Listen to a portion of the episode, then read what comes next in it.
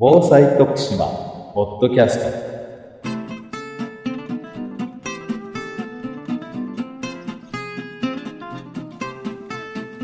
徳島県がお届けする防災徳島ポッドキャスト。今週も防災に関するさまざまな話題についてゲストをお迎えしてお話を伺います。先週に引き続き、京都大学防災研究所巨大災害研究センターセンター長の林春夫さんにお話をお伺いします。よろしくお願いします。よろしくお願いします。阪神大震災以来、日本の危機管理体制というものはかなり洗練されてきていると思うんですが、はい、あのアメリカではですね、はい、こういった危機管理、さまざまな事象があると思うんですが、こういったものに対してすでにこう確立されている一つの形というものがあるというふうに伺っています。こういったあのアメリカの形、アイシーエス というふうに伺っているんですが、はい、えー、とこれはどういったものなんでしょうか。うん、アイシーエス というのはインシデントコマンドシステムというのの、まあ、略なんですけれども、はい、にせんよねん以降ですが、はい、アメリカで防災に関わるすべての組織、もちろん政府も民間も問わずなんですけれども、はい、が、えー、採用義務付けられている危機対応の体制、あるいはあの危機対応の業務の進め方、はい、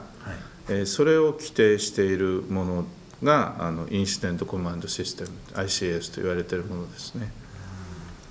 で アイシーエス そのものはせんきゅうひゃくななじゅうねんだいの、はい、まあ、カリフォルニアの森林火災の現場で起こったさまざまな問題を解決しようということで、連邦政府から地元政府、あるいはあのエヌジーオー の団体が集まって、えー、作った協議会の答申に基づいて生まれたものです。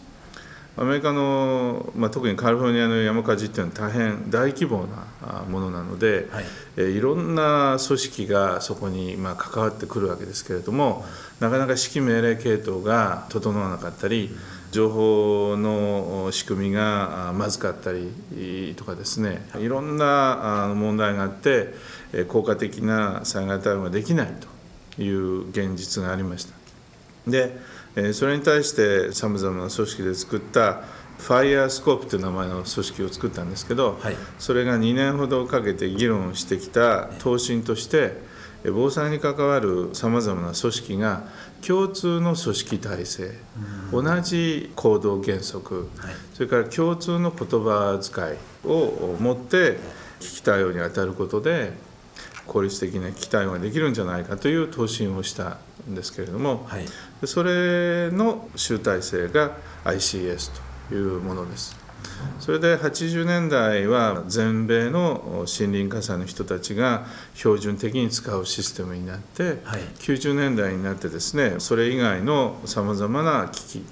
あるいはイベントでの危機管理にも使われるようになって、うん、それからにせんいちねんの例の同時多発テロを受けて、アメリカ政府はその アイシーエス を危機管理の基本的な組織運営の原則として政府だけじゃなくてですね、民間にも当てはめようということになったというのが遠隔ですね。うん、にせんよねんからは全米で義務付けられているというこの アイシーエス なんですけれども、はい、お話の中に出てきました共通の用語でありますとか、うん、共通の組織体制というものがあるということなんですが、はいはい、具体的にはどういう形になっているんでしょうか。危機対応するにはいつつの仕事があの必要になるという考え方は出発になっています。で、一番大事なのはその指揮調整者をひとり置くということですね。あ、はい、ですからその人にその責任を持って全体をまとめてもらう、そういう人をできるだけ早く確立をする、それが出発点になります。それからそれ以外にみっつですが、はい、作戦を立てる人たち、はい、それから資源を管理する人たち、それから庶務財務をする人たちというこのみっつのね、参謀業務と言われるような、いわゆるスタッフ業務ですね、はい、それがその指揮調整者を支援するんだと、そこにその十分な人と資源を配置するということを言いました。それでいつつめが実際の課題を遂行する現場での舞台ということになると。実行部隊です。実行部隊ですね、うん、そういういつつがなければ危機対応はできないということを非常に明確に定義をした。ですから今まではどうしてもその実行部隊の寄り集まりになりがちだったものを一人の指揮調整者を置いて、その指揮調整者の能力をまあ高めるためのその情報作戦とか資源管理とか庶務財務といったようないわゆる参謀業務も独立した仕事とちゃんと認めて、そこにも人員を配置して動かしていくという体制を作ったというところが出発点ですね。でその延長に同じ言葉遣いだとか空間の利用法だとかあるいは時間の使い方だとか、もう一つ大変重要なのは引き継ぎを前提に彼らは考えていますから、業務は継続するけれども担当者は交代すると、指揮調整者ももちろん交代すると。でそれがうまく引き継いでいければ人々は楽を、まあ、無理をせずに業務としては継続的にできるということで、全部その書き物でものを伝えるというような原則を立ててやってるというところが特徴的だと思います。非常にこうシステマチックなものだというふうにお話を伺いながら思ったんですが、はい、これは日本にはこういった仕組みというものはあるんでしょうか。いわゆる現場レベルではかなりやっていることは アイシーエス に近いものはあります。ただその日本の場合には現場レベルでのノウハウとして認識されているために、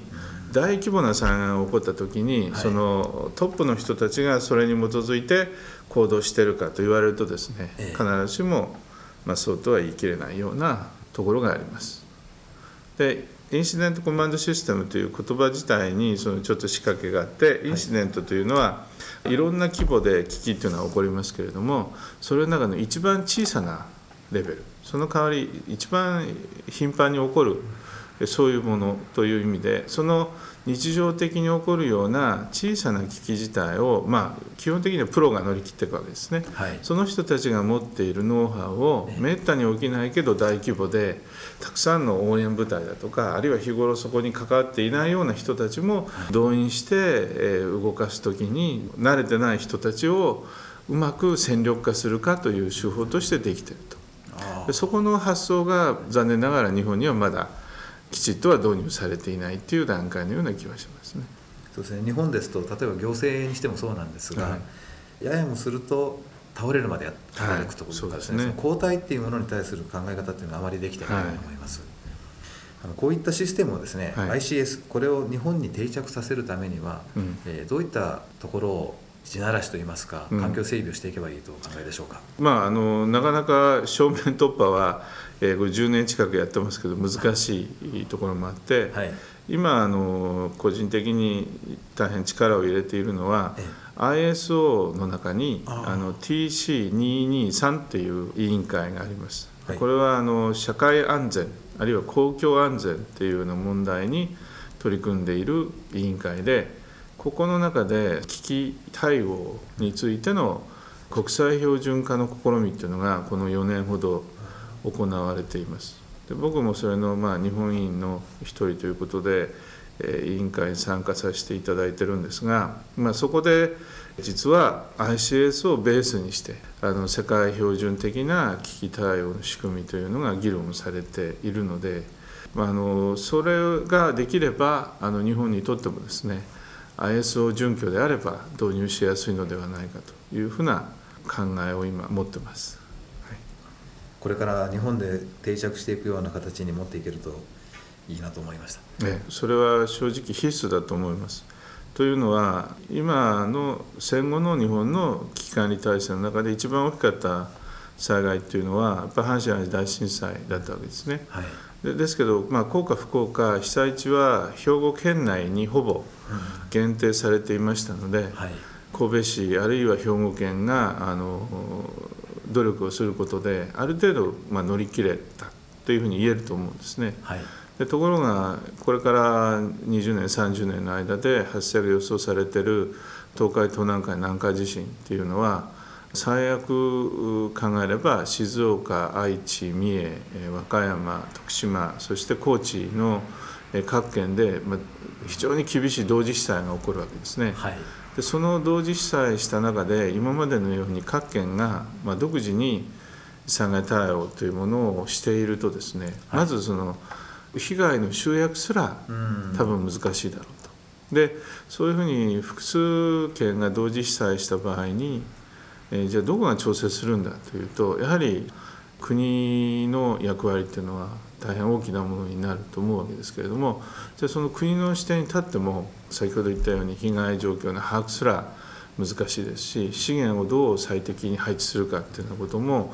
えー、なかなか難しいと。それを合理的に広域のまあ災害対応を行うためには何らかの共通的なあるいは標準的な対応システムというのはやっぱり採用せざるを得ないと思うので、そういう意味では実質上世界のディファクトスタンダードにも アイシーエス はなっていますので、アメリカだけがまあ確立しているわけではなくてイギリスも同じように考えてますし イーユー でも基本的には同じやり方ですからこそ、まあ、アイエスオー 化がね、えー、進んでいってるわけで、やっぱりその潮流をしっかり捉えて日本でもあの活用するっていうのがこれから絶対必須だと思ってます。今日はどうもありがとうございました。ありがとうございます。